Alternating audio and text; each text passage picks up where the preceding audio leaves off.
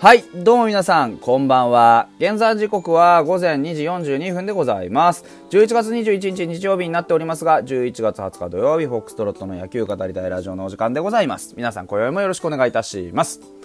はい、えー、日本シリーズの初戦が終わりました。あー、劇的な勝利でオリックスがバーンと逆転サヨナラという形になりました。ね、あのー途中まで僕はヤクルトの方が優勢、まあ途中までとか基本的に僕はこのシリーズはヤクルトが優勢だと思っているんですが、その理由がまあ打力に勝るというところと。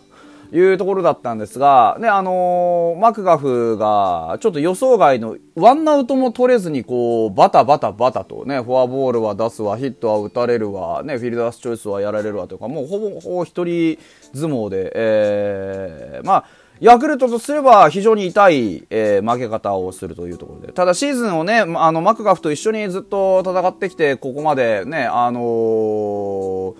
まあ、石山、ね、選手の代わりという形ではありますが、マクガフ選手で抑えやってきたわけですから、まあ、ここのところをどういうふうにね、あの、立て直すのかっていうのは、ここから見ものかなというふうに思いますし、えー、と、バファローズさんの方はね、本当にあの、爆発的な、こう、集中打でね、えー一気に試合をひっくり返したわけですから、これはもう勢いづくのはもう当たり前というところでね、この勢いをどうやって次につなげてね、さらに勝ちを重ねていくかと。お互いにお互いのいいところ悪いところ出たと思うんですよ。途中までの本当、オリックス打線っていうのは本当にね、えーいい当たりこそ出しているもの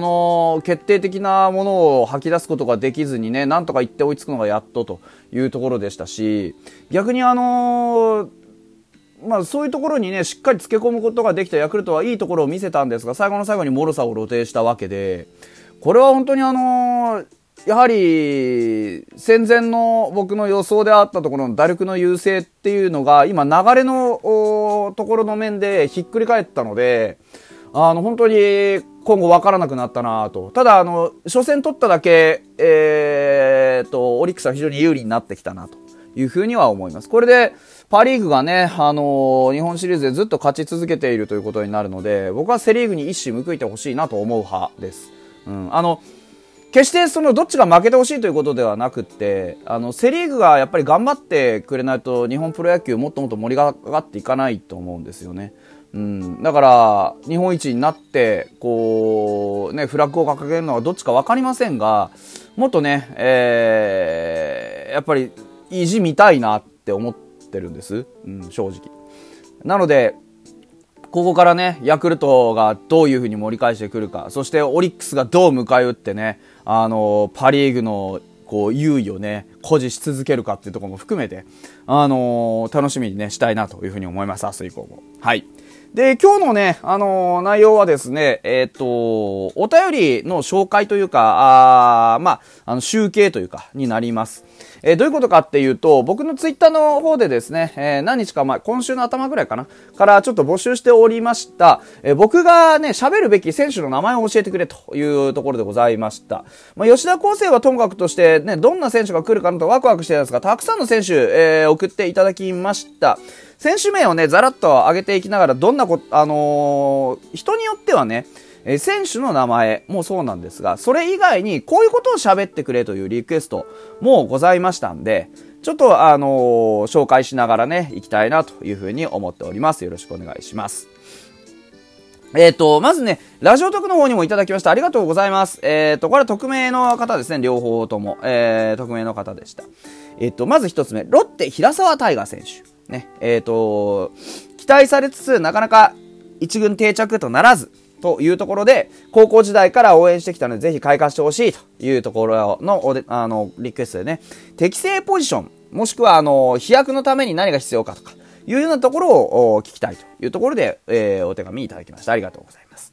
えーもう一つ、えーラジオトークの方のお便りボックスにいただいたのは、えっ、と、田中エイトですね。えー期待されながらね、手術だったりして、ちょっとはもうあまりまだまだね、えー実力発揮できていないところではありますが、えっ、と、来季もまだはっきりしないんですが、えー今後について語ってほしいというところでお手紙をいただきました。ありがとうございます。はい。で、えっと、あとはですね、えー、まあ、吉田康生ですよね。吉田康生、あの、たくさんいただいたんですよ、本当に。あのー、全部は紹介しませんが、吉田康生について喋ってほしいと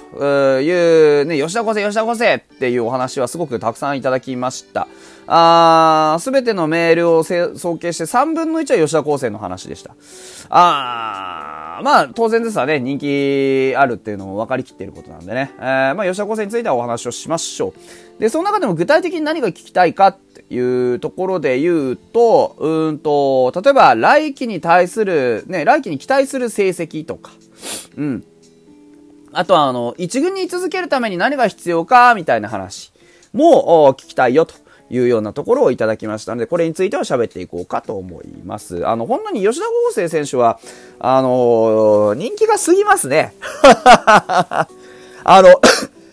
割と断るごとにね、吉田康生については喋ってきたつもりではあります。ただ、あのー、毎回毎回吉田康生の話を当然するわけにもいかないですし、あなので、ちょっと、あの、個人的には、僕結構吉田康生についてはあらかた喋り尽くしてる感じが僕の中ではあるんですよ。で、毎回そうなんですけど出てくる話っていうのは、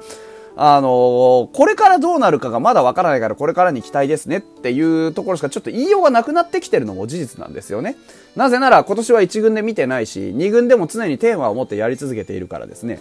ですから、あの、テーマとしては来季に期待する成績、それから一軍に続けるために何が必要かというところにはなるとは思うんですが、まあ、基本的に言うことはそんなに変わらないと思っていただけると助かります。ないのよ言うこと。本当に。うん。なのでね、そこのところはちょっとお察しいただけるといいかなというふうに思います。あの皆さん話聞きたいのわかるんだ。聞きたいのわかるんだけどね、あの、言うほど出てこないよ、もう。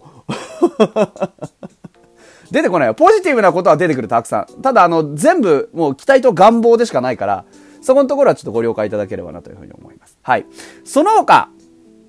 えー、っとですね、大田大使、えー、鈴木健也、この辺もいただきましたね。あとはですね、新庄選手、あの、新庄剛志ビッグボスの、あのー、選手時代の明暗っていうところで、えー、お話をくださいという方とか、ね、あとはまあ、そこに付随して役割として最近、あのー、似たようなものを持ってると思う西川春樹の話も聞きたいと。ね、関連付けで聞きたいですっていうお話もいただきました。ありがとうございます。